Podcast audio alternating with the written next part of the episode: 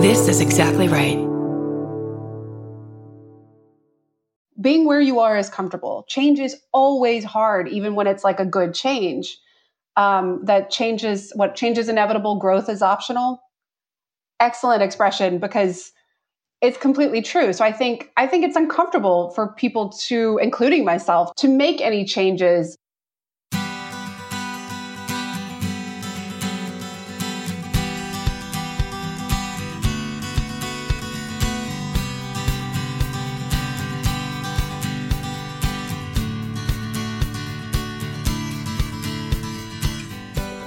Welcome to Parent Footprint with Dr. Dan. I am Dr. Dan. This show is about making the world a more loving, accepting, and compassionate place, one parent, one person, and one child at a time. The key to raising healthy and engaged kids is for us parents to seek the same in our own lives and strive to be the best versions of ourselves each day. No matter who you are or where you came from, with increased awareness, you can be purposeful about leaving a healthy footprint for your children your family, and those you care about while living your own life to the fullest. Today's show is called Super You Release Your Inner Superhero. And I am so happy to introduce our guest, Emily Gordon. Emily is a former therapist turned writer, producer, and podcast host who is known as the co creator of the stand up comedy television show The Meltdown with Jonah and Kumail and as the co writer of the semi autobiographical romantic comedy film, The Big Sick, which is awesome. She, since she left her job as a therapist, she worked as a freelance writer. She has worked as a freelance writer with a number of prestigious publications like The Bust, AOL, The Daily Beast, The Atlantic, GQ, Mashable, The New York Times. She's also written for The Carmichael Show on NBC, and of course, is the author of the great book, Super You Release Your Inner Superhero. Emily, welcome to the show. What a lovely introduction. Thank you so much.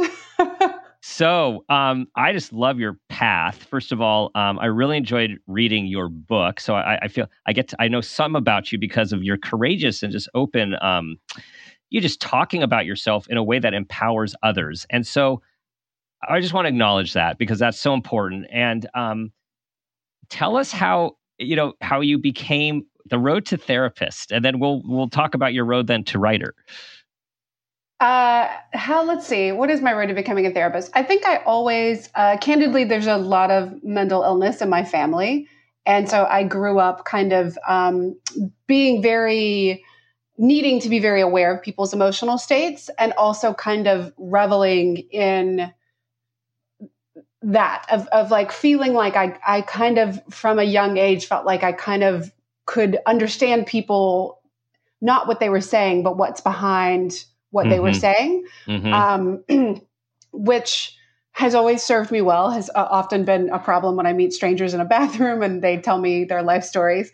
Um, and so I got really interested in mental health in college uh, and took a lot of psychology courses and realized that this kind of felt like something I wanted to do with my life. I liked the idea of kind of having an individual impact on people. I love, I find people endlessly interesting. Um, so it's a pretty natural progression for me to become a therapist um, and, and go straight through school and just go straight into uh, working as a therapist after I graduated from from uh, getting a master's degree. And then somewhere along the way, you're like, um, I don't know. I'm I'm curious about as a therapist, uh, as part of you know one of my hats. I'm just curious about that experience. Well, you know, it's interesting. I, think um, I always was a creative writer as well. I I um, I really liked writing essays. I was like submitting essays to women's magazines as I was still working as a therapist. So it was clearly something that was like in perk, like kind of in my system. Um, I was published in the newspaper in third grade for an essay I wrote. Nice, uh, very important. Uh, and so I think that was a big. I it was a way I found of expressing myself. But I come from a very practical Southern family, and writing was not. That's not a career uh, that you can take. Like that's not something you can do for a living. So I kind of always thought of it as a hobby. Mm. And then, quite honestly, uh, I worked in the field for about seven years. I worked with pretty complicated, kind of complex, uh, taxing populations. And um, if you've seen The Big Sick, you also know that I had a period of being hospitalized uh, yeah. in my late 20s.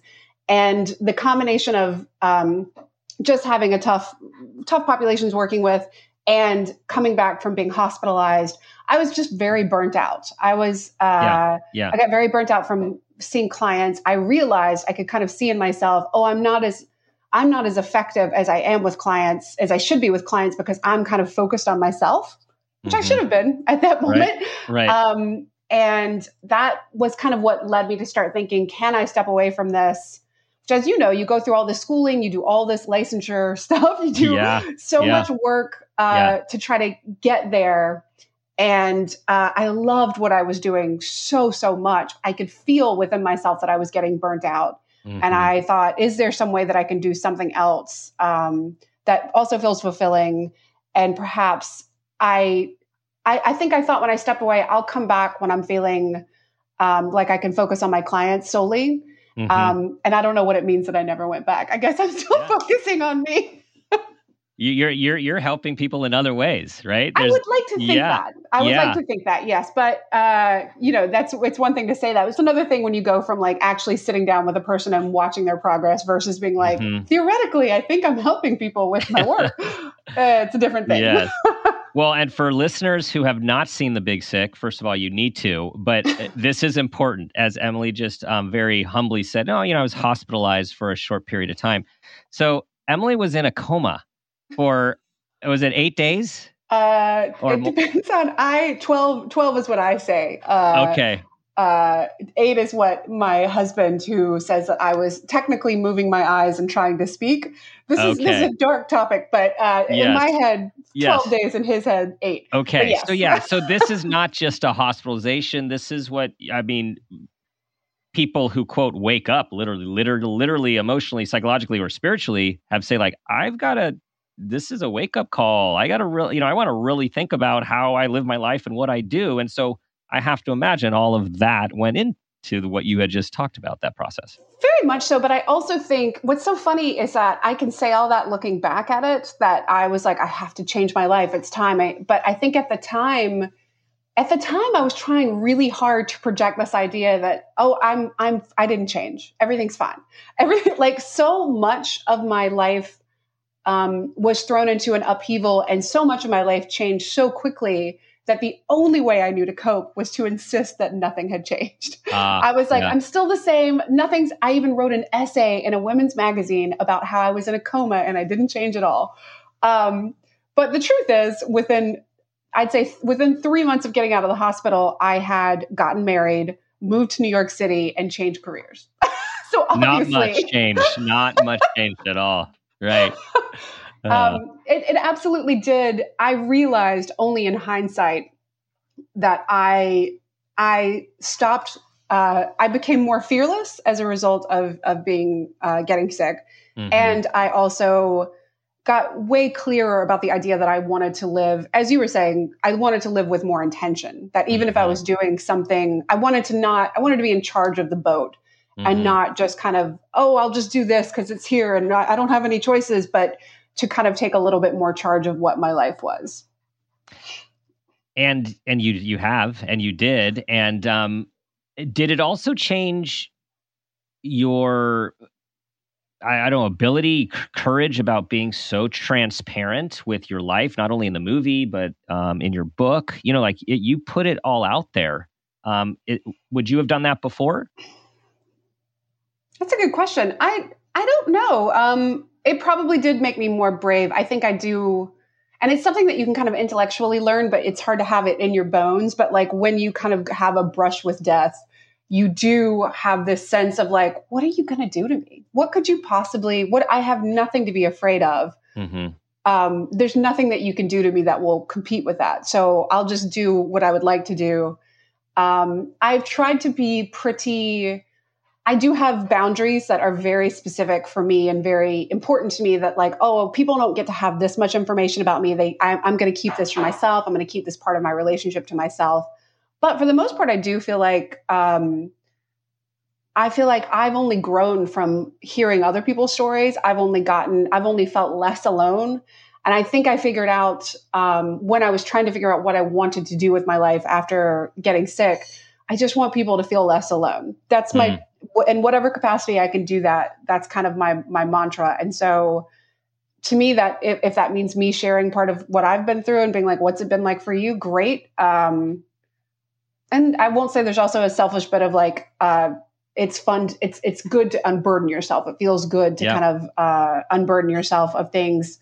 Uh, yeah, it feels good to yeah. unburden yourself. That's yeah. I'll leave it at that. yeah. So, did the book? How did the book come to be? Um, I know that you know you you worked with um, uh, a younger population as well, like a younger clinical population, and and realizing that a lot of our like psychobabble techniques that we that we learn and you know like it doesn't always land so well uh, with a lot of people particularly uh, teenagers and such. I was um, i was a really rebellious kid. I was a bad kid. I was a bad teenager. I was uh, in trouble a lot i i got that classic like she has potential but she's wasting it like i got all that and that ended up being the population I worked with for the most part as a therapist, which I thought my mom thought was hilarious. uh, that I was like putting myself in the place, and I, and they were really challenging to work with, but also really wonderful. And they're so raw. All your emotions are so raw when you're that age. All of your like, all you're kind of putting together all your building blocks of how to be a person. And I think when I was, I had wanted to write a book, and I thought is there anything that I could have read as a 16 year old who hated herself hmm. and hated the world? Is there anything I could have read that would have made me feel less alone uh, in hating myself? And that's the book I wanted to write. I wanted to write the book that I would have, I, I, I hope I, I personally would have benefited from reading mm-hmm. as a 16 year old. Mm-hmm. And I, so I took some of my stuff from being a therapist, I, took, I took some of the stuff from working with teenagers who were quite troubled.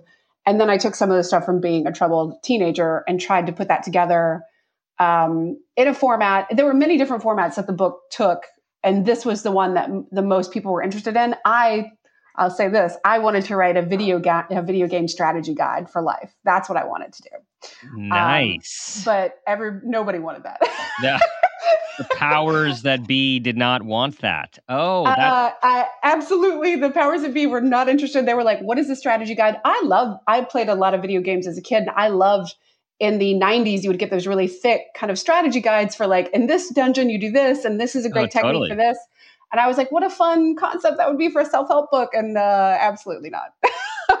Did you play Dungeons and Dragons? I have only played. I played some role playing games as a kid. I played D and D only as an adult. Um, so I'm definitely more of a role playing video game mm-hmm. kid than a role playing yeah. game kid.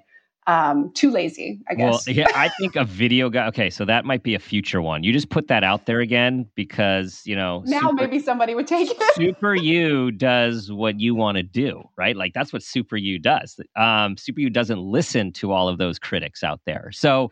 Um, True so, anyways, that's really cool, and of course, it, it you can tell about your video game uh, background and your strategy is is in the book. I so what I really appreciated about it, um, being a consumer of this sort of stuff, and uh, also having little patience for stuff that sounds uh, too heady and too not accessible, is that you really did combine your therapeutic background and uh, like i wanted to say almost like theory of change like how people change and what you actually do about it with your creative writing. Like it's it's right there oh, beautifully thank you. melded um, and accessible. So start let everyone like what what is super you? What is what is that su- inner uh, that inner superhero? How would you describe what that is?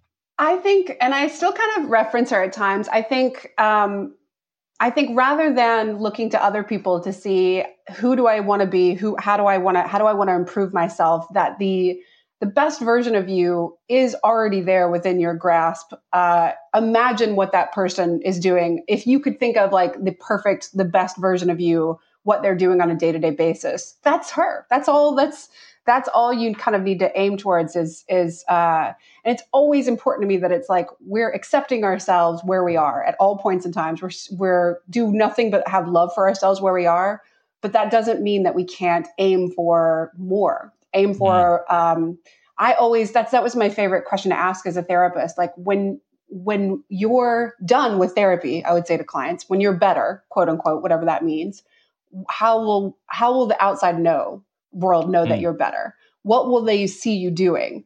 Um, and people inevitably are always like, well, you know, that person will be taking walks around the block twice a day. That person will be cooking dinner.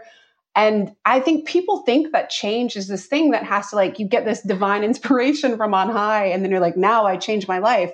When often it's just doing the things that you know that you believe a healthy person would do, doing those actions and seeing how that feels. Right. Um, I, I'm very much, I, again, I, like I said, I come from a very practical family and I really want to, as much as I can, demystify the idea of what being healthy means, what kind of having, it, it's not magical. None of this stuff is magic. It can feel like magic and that's great, but it doesn't, it's not a magical thing that you need to kind of wait for. It's just little tiny actions that you're doing along the way. Um, and that's what I try to keep in mind for myself. My own version of my super you is always like, within reach and just it's there. And if I don't, mm-hmm. I choose not to do those actions today. That's me choosing to not do those actions because I'm tired and I mm-hmm. maybe have a mm-hmm. headache. Um, but that it's always within reach and it's not this impossible magical goal that is so far away you could never even get to it. So why try? And and you you said acceptance, right? It's kind of like who you are, and um, those of us who went to school for this know of uh, Carl Rogers, who's thought of as the uh, father of humanistic uh, therapy and actually like the grandfather. He was this warm grandfatherly type, and he was all about. Well, one of the many things he was all about is is acceptance, and that change comes through actual acceptance of who you are, not trying to change who you are. And that seems yeah. like a paradox, right? Right, it, and it does. And I feel like kids would often would want to come in and be like, that means I hate myself. And by the way, I was that way. When I was a teenager, I thought that doing anything that was emotionally healthy was me accepting the idea that I was a bad kid.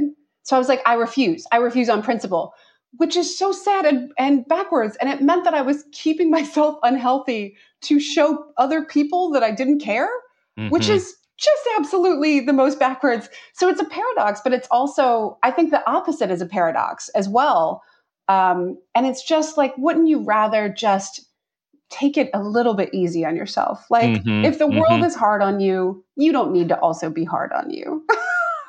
yes, yes, but there's all of these obstacles, right? Like, what are uh, what have you found are the, all the obstacles for being your super authentic self?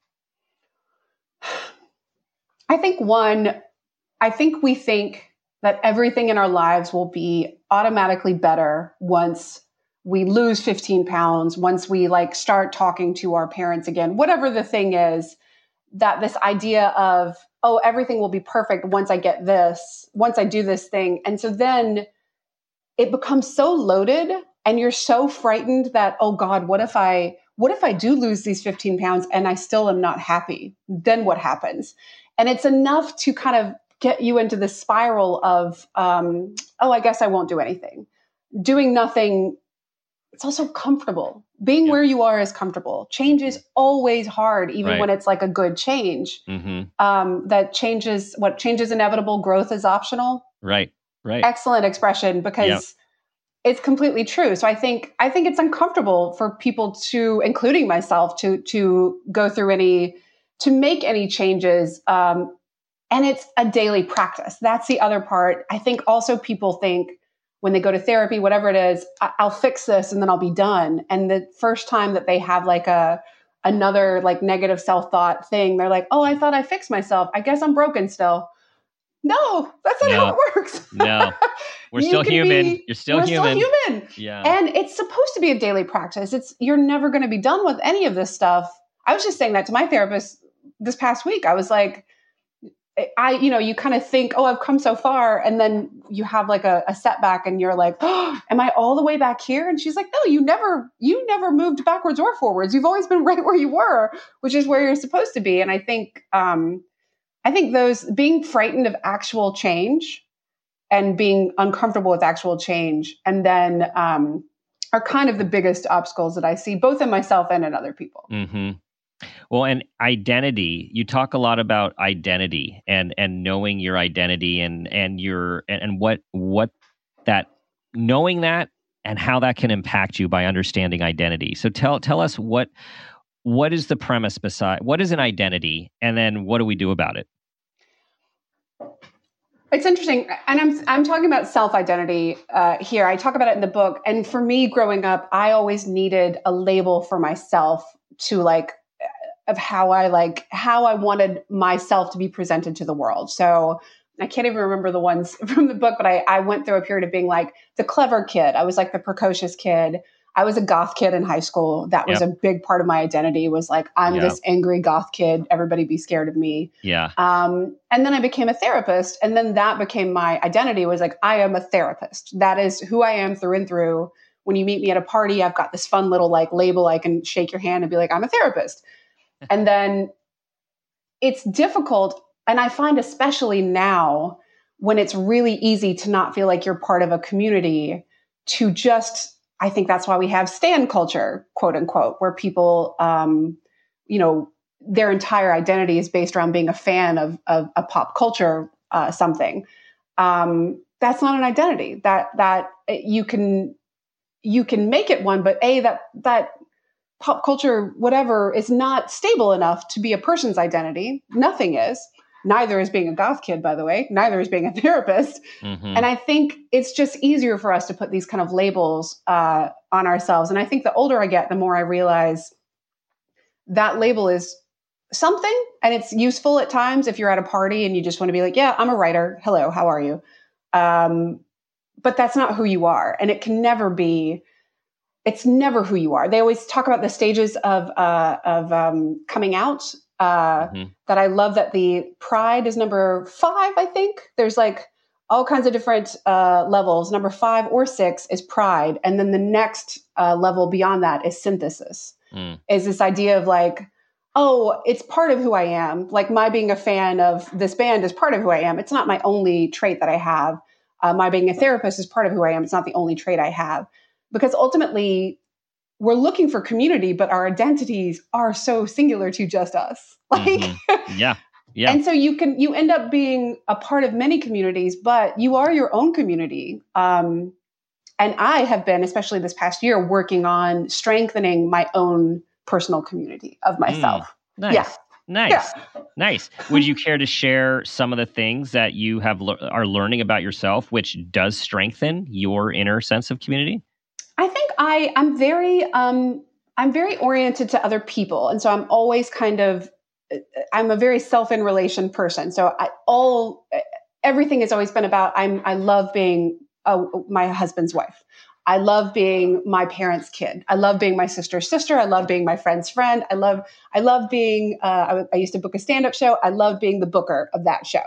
Um, but that who am I separate from all of those people? Mm-hmm and and understanding that some of the validation and some of the love that I wanted to get from the people around me, which I'm love and I'll take all of it, I need to be giving to myself more than I need to be expect, expecting it uh, from other people. Not that they're not giving it, just nice to have that like uh, stored up. So I think I've been really working on self compassion. Um, mm-hmm. I've been working on a dialogue with myself that is kinder, that my husband and I were just talking about this. Some of the ways that I talk to myself, I would punch someone if they spoke to me that way.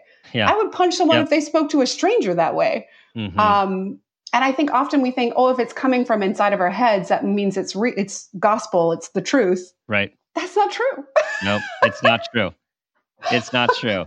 I Just love because the, the call yeah. was coming from inside the house does right. not make it not true. mean it's true. And I, I love that idea that um, just because we think something, it doesn't mean it's true, and that we have the ability. And this is where you you talk about. Um, oh, it was why you, your book and a, a, lot of what we talk about on the show here is so aligned. Is this um, awareness and intention, and so like having this self awareness of here's what I tell myself, and what I tell myself, whether I realize where it came from or not, which uh, we don't always have to figure that thing out. That's right. Like, it's not it's not true i can i don't have to listen to it i mean from even from a mindfulness based uh, approach i can just let it pass i yeah. can just notice it and let it go yeah yeah and i think that thing uh, of like whatever i think people automatically assume whatever their worst thoughts or behaviors are is who they really are mm-hmm. that's such a conversation right. i've had with so many friends of like well if they knew the real me and i'd be yep. like I know the real you. You're not a bad person. Right. Oh, you have bad thoughts every once in a while? Welcome to the club, buddy. Like exactly. everybody's got bad thoughts sometimes. Everybody's got, but that I don't know why we decide that the worst version of ourselves is our true self. Mm-hmm. Um, that's that's a little bonkers, and and I've been trying to work on that myself as well. nice, nice.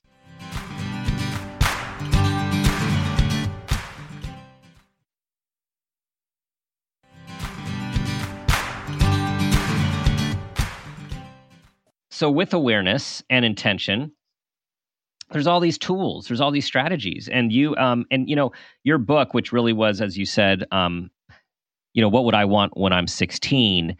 And and it's very much written in a in a in a language that's very um, like I want to say like accessible to not turning off it's very approachable not like i'm an adult talking to you i know you wrote that way on purpose but what i'm trying to get to is that it's it's for everyone. I mean, I read your book. I learned I learned from your book. I I learned I learned different perspectives of what I've learned in my work from your so I want to say like there's there's larger concepts that you threw out there about hey, there's tools, there's things that we can do to be this super version of ourself which is already in there. Yeah, well, thank you for saying that. That's very kind of you. I haven't actually talked about this book in a little bit, and it's been it's been really lovely to like uh, get back into it. And I think I work with mainly teenage boys, uh, and the boys I work with, when you would come at them with like a, I've got some self care skills, they'd be like, please go away. Like I do not want to speak to you. And I think I kind of developed uh, over time a language to talk to them in ways that like they wouldn't automatically turn their brains off to because mm-hmm. honestly i would have as well even now when i hear things about like just take a bath it's self-care i kind of want to throw up a little bit yeah. um, but i don't think that those things i don't want to reject it whole cloth because self-care is incredibly important um, just because i find some of the wording of it a little corny and saccharine on occasion that doesn't mean that the whole thing is bad um, so it is something I am intentional about uh, for myself and for other people. mm-hmm, mm-hmm.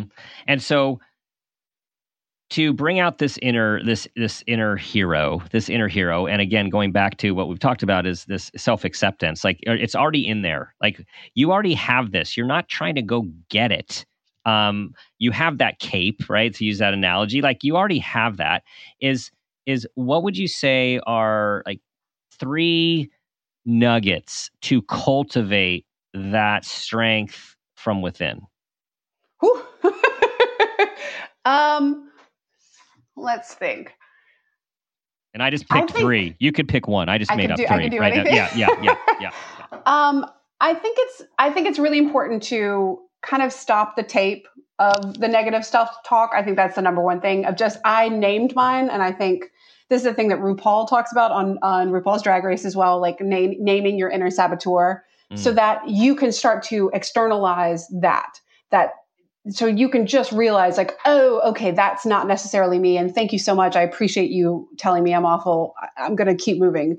Um, but just as simple as naming that uh, and i i think rhonda i think is the name i gave mine at one point in time. These days i don't call her by name too much. Mm-hmm. rhonda was just an awful girl in my high school. Um, i think that's quite helpful. It, it's been quite helpful to me and i think also kind of just kind of checking in with yourself I think is something I think the pandemic has helped for people do that a bit because it's gotten to a point where we didn't have other distractions for a full year and we kind of had to start looking at ourselves mm-hmm. and sitting with ourselves. And I think for those of us who have, are quite busy and keep ourselves quite busy, is really easy to just be on autopilot uh, for quite some time and to not check in with, am I am I happy with where I am right now? Am I feeling satisfied with things? Um, I think that's true of teenagers in some regard, but I do think it's mainly more true for adults. I have I've been on autopilot for quite some time, and I think autopilot is not a bad thing to be on if you're in a, a stressful time and you kind of just need to get through the next couple weeks, next week, whatever it is. But I think a lot of us are stuck in autopilot, mm-hmm, mm-hmm. and um, and it's it's really quite sad because the every day has got little little wonderful pleasures in it and if we are rushing around and kind of not focusing on where we are in each moment, we we miss all of that. Um, mm-hmm. mm-hmm. And then you kind of look up and you're like, where did the last couple of years go? and oh shit, I think I'm miserable in this marriage. And oh shit, like you kind of, it like all sorts like piling up right. if you're not right. checking in with how am I feeling today? How am I satisfied with where I am? Um, and facing whatever that is, if the answer is yes or no. Um, well, that can yeah. be scary, right? I mean, that, that can scary. be scary. And I think that is a lot of pandemic aside. Of course, the pandemic has layered a whole bunch of stuff on us. Um, but pa- even pandemic aside is you go we go through the motions of life and we do our roles well, all these different roles that we have and all these different tasks that we have and to actually stop and take inventory can be a little freaky when it's like oh god i don't like my job or gosh i'm not pursuing what i've always loved like being a writer or cooking or w- whatever it is and we want to push that back right so yeah. it, it's like it's really taking the time to listen to ourselves and and i what i think of it as is like our inner voices are that inner wisdom it's like mm-hmm. that inner wisdom of ourself saying hey hey hey this is hey you it's me like this is this is what i want and and can we sit with there in a way to live with what you talk about again is like intention like so to live with intention is living in a way that's purposeful. But how do we know what's purposeful and how do we know uh, how we want to live intentionally unless we figure out what it is we really want and how we want to be? I think all of that is absolutely true. And there were a couple of things you said that I loved. One, I think I also bump against the notion that every aspect of your life has to be happy and fulfilling and wonderful. Mm-hmm. I think if you, as my my, I have a father who is infinitely wise. And he was like, I was like, did you love your job?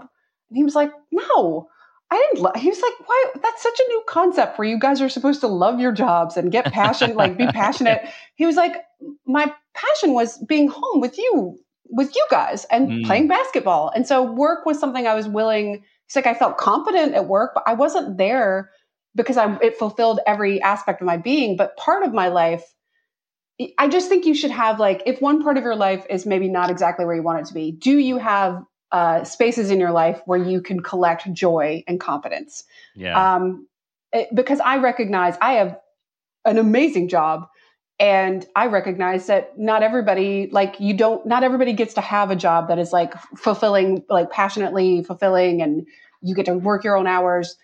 I've had crappy jobs too you just kind of want to make sure that the other parts of your life are making up for the part that you have to do. Um, I think is important. And I also think um, that's what I would ask. I ask friends and I ask, I would ask clients this like, where are the moments in your day where you're happiest? What, like, when on a given day, what do you look forward to? What is it that you are, when you like have a few minutes to yourself, what do you like to do?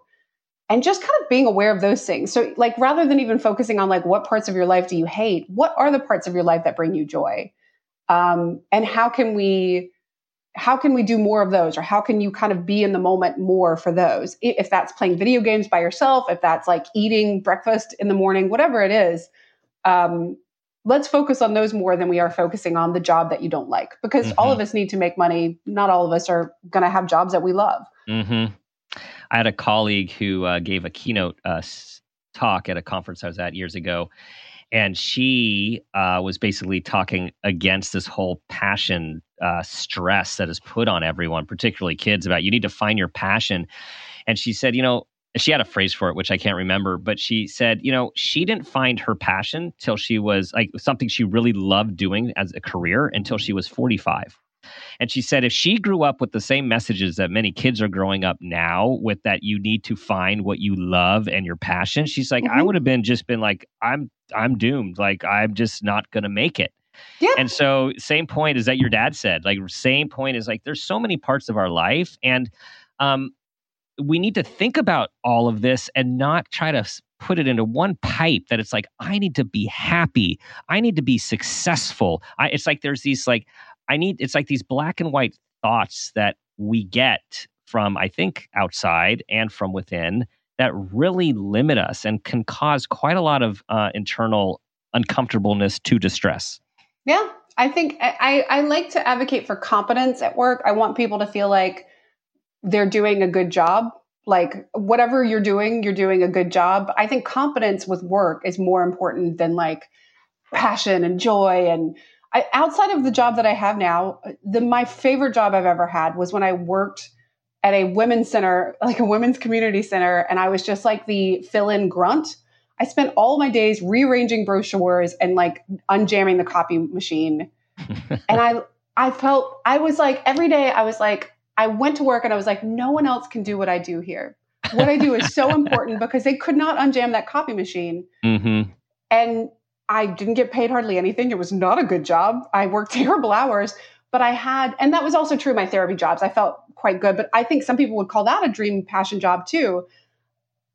I've had jobs that feel terrible, but a job where I feel like what I'm doing matters is mm-hmm. kind of uh, the most important thing to me. I can kind of figure the rest of the stuff out. Mm-hmm and I and I think something really important with your message is like what's important to you because that's again you're going back to your own internal voice that internal that internal guy that internal community which is um, it matters what I like not what people tell me I should like not what the social expectations are that says what's a good job what's a great job it's it's like what what makes me tick and what are all the various aspects of my life that I can get what I need, what I want, where I love being, where I'm okay being. Like it's all of it. It's kind of like what the, the full catastrophe, right? Like it's just sort of like how do we live with this human condition and uh, do our best at it? Yeah.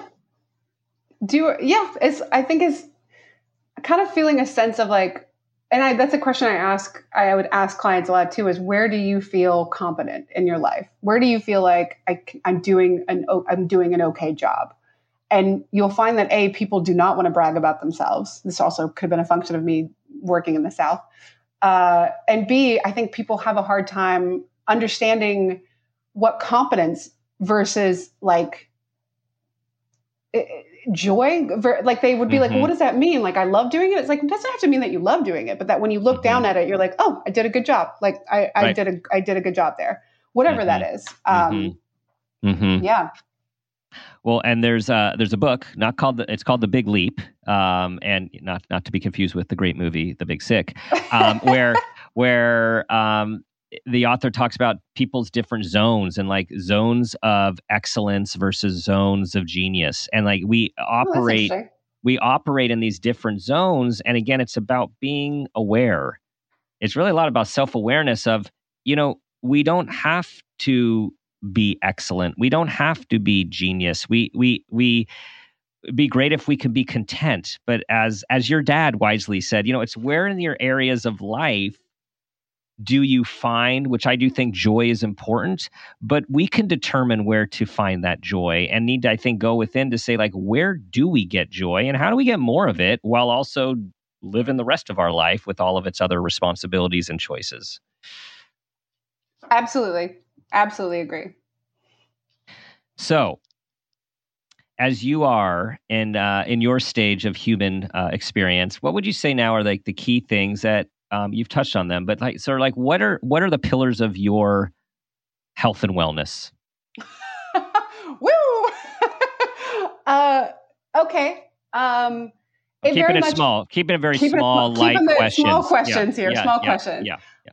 Um, I need to feel like I am a good blank and blank is good wife good friend good it's incredibly important to me that my relationships i used to play the sims that video game the sims yep, a lot. yeah and in the sims you have like um you have friendships with people that are like get assigned a number and that number goes up or down depending on how often you talk to them how nice you are to them. I kind of think of my friendships that way and i would hope none of my friends would be offended by hearing that but it's not that i don't care about them but that it's that important to me that I be a good friend and that I participate in what, because it makes me feel good to be a good friend. And I like having people that I can rely on and that can rely on me. That's a big part of my health and wellness. Also, recognizing that I have some physical limitations uh, from the condition I have, and that sometimes people exhaust me beyond all belief. Mm. And that one thing I've been navigating this past year is what's the level of exhaustion I'm willing to accept because I want, I need people in my life. mm-hmm. and setting boundaries of, oh, okay, my new thing, and this sounds so small, but when I, I am vaccinated and and uh, like starting to have lunches with friends and things, and when I have lunch with a friend during a work day, setting a timer to be like, okay, my work break, uh, I need to go back to work now. So instead of being like, I can I work from home, so let's hang out for two and a half hours, I can certainly mm-hmm. do that. It will exhaust me, and then mm-hmm. I can't work the rest of the day. I'm kind of like it just takes a lot of out of me physically. So balancing my physical health with my emotional health mm-hmm. um, is very important to me. Uh, also important to me, exercise. I uh, it's it's a part of how I get my anxiety out. It's part of how I keep my body healthy. It's part of how I kind of know that my body is strong, and mm. and um, that's very important to me. And uh, work is very important to me. Every day, kind of feeling like I am I am doing something that I feel competent in, whether that's um, reading, whether that's writing, whether mm-hmm. that's having meetings about things. Um, and then, kind of, I would say maybe nature is a part of it. I, am a mm-hmm. big, uh, I'm a big, big fan of taking walks and kind of just like I have to find every bird that I see. Like every bird that I hear, yeah, I have to look and like find that specific bird. And I feed birds in my front yard, and that brings me I would say animals in general bring me a lot of joy. So animals are a nice. big part of kind of how I keep nice. myself uh, healthy and emotionally nice. healthy. That's yeah. a plan there. You have a plan. And I, I think that you do have a plan. And it's like, and, and, um, I just want to go back to it's having that awareness about your, um, your physical energy and your emotional health and what you need to, um, feel like you're anywhere from, um, not depleted to um, keep your equilibrium to all the way to experiencing joy and meaning. So, um, and that took me a while to yeah. kind of figure out. I think yeah. I was very much my idea was that I needed I needed to be a good friend and that in doing so I needed to burn myself out and exhaust yeah. myself and make myself sick uh, sometimes and I have been working on um, acknowledging my limitations and not kind of being like, oh, I have limitations, but being like, oh, I can't hang out for that long, or yeah. oh, I can't do this this many days in a row, or oh, I'm not going to be partying with you guys. Um, and that that's a journey I'm still on. I'll be honest, yeah. but yeah. yeah. Cool. Okay. Well, it's time for the parent footprint moment question which I know you have been anticipating with great enthusiasm. Uh-huh, okay, uh-huh. here it is. Okay. Emily, tell yes. us about a time when you had a new awareness about yourself as an individual, as a partner, as a friend, or an awareness about your parents. And that new awareness had a positive impact on your life or those you loved. I I've been kind of thinking about this question for a bit and trying to figure out. I've had so many moments of this that all of them are like rushing through my brain and mm-hmm. none of mm-hmm. them are, are yeah. uh, happening. But I think um, I've had moments, I would say, as a child, I often felt very scared. I, I came from a safe home. It, it, I, I, just felt scared. I felt anxious and frightened, and I felt uh, alone at times. And I think I thought I was alone and I thought that was shameful and I thought that was not okay. And so I wouldn't talk to anybody about it. Like, no, no friends. I'm not, you kind of talked about me being open. That is not a trait that I've always had. That is definitely a newer, uh, a newer trait. And I think I've definitely had experiences in my childhood of seeing other adults in my life, including my parents, um, being frightened and being admitting to feeling like, oh, I have no idea what I'm doing. Like, I have no idea. Um, and that that has been that has been very impactful on my life. Mm. Um, over and over again. I love, absolutely love when people project absolute confidence and then kind of turn to you and go, I don't know what I'm doing. because I, I have think, no idea what's going on. I have no idea what's going on. Yeah. Because I think too, and there's some there's some uh, gender stuff there. Um, because I have always thought I need to only speak on things I know about. I need to only talk about things that I am very well versed in, and I should keep my mouth shut otherwise. And I'm not going to say all men, but some, a lot of the men I've worked with mm-hmm. I will see them speaking incredibly confidently. Uh, and then I have recently gotten the courage to be like, "Do you have any idea what you're talking about?" And they'll be like, "Oh, no, absolutely not. I'm just, I'm just talking." um, and maybe it's not the best trait to learn, but I think kind of realizing that, like, oh, okay, I thought everybody knew what they were doing. Yeah. And I was the one that had not figured it out quite yet. And it turns yeah. out that nobody has any idea what they're doing. All yeah. of them are faking it. Yeah. Some of them just better than others. Mm-hmm. Um, because I was so good at kind of reading people's emotional states, I would be like, "Hey, this guy's like seems like really confident. He must be," and then kind of realizing, "Oh, people are just really good at hiding when they don't know what they're doing." And that I wish we would kind of normalize that a little bit. And I, I, I kind of strive to be that way as a therapist. Uh, to kind of always tell the kids I was working with, "Oh, I messed up. Oh, okay, hold on. I don't always know what I'm saying. Uh, I'm mm-hmm. trying things out just like you are. I'm figuring things out." But kind of normalizing admitting when I have no idea what's going on. and the relief that comes with that, right? The, this relief. On, on all ends. Yeah. And yeah. I think, you know, maybe as a parent, you kind of want to do project to your kid, I got this. I'm okay. Like, you're going to be okay. Everything's fine. Yeah. But then there is also everything's fine, but also I don't know, we're gonna just figure this out. Like, yeah, exactly. Yeah, yeah. and I always, as a therapist, um, as a comedy show runner, and as a writer, I feel like my job is to create uh, the safe. The term safe space is like maligned for no reason these days, but mm-hmm. create a safe space. Like mm-hmm. you are safe within these. These are the boundaries I have set up. Yeah. You're safe, but also anything could happen. In, exactly. Exactly. No, I think that's the balance. Like, it's going to be okay, and not sure exactly how it's going to go. That's all right.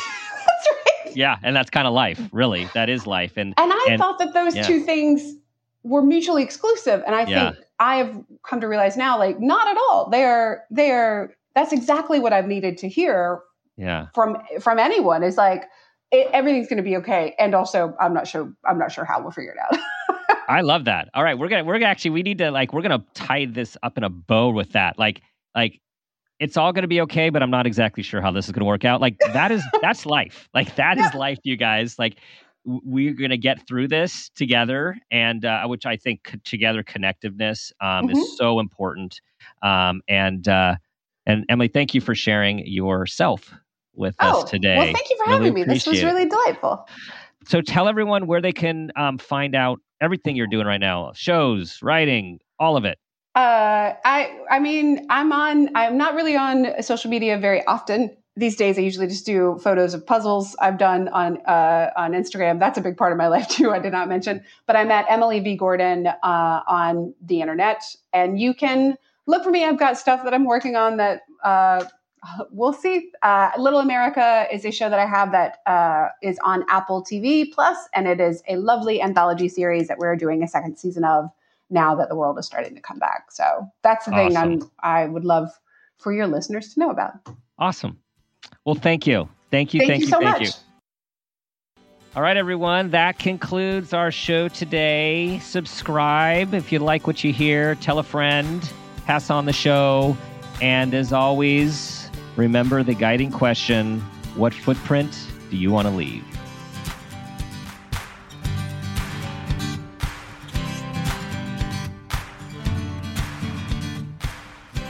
This has been a Peters and Rossi production. Parent Footprint with Dr. Dan is produced by Laura Rossi. Our engineer is Phil Rossi. Theme music is Strummer Man, composed and performed by Pro Tunes. Artwork is by Garrett Ross. Follow us on Instagram and Facebook at Parent Footprint Podcast and on Twitter at Dr. Dan Peters. If you are an advertiser interested in advertising on our show, go to midroll.com forward slash ads. For more information, go to exactlyrightmedia.com. Listen, subscribe, and leave us a review on Apple Podcasts, Stitcher, or wherever you get your podcasts.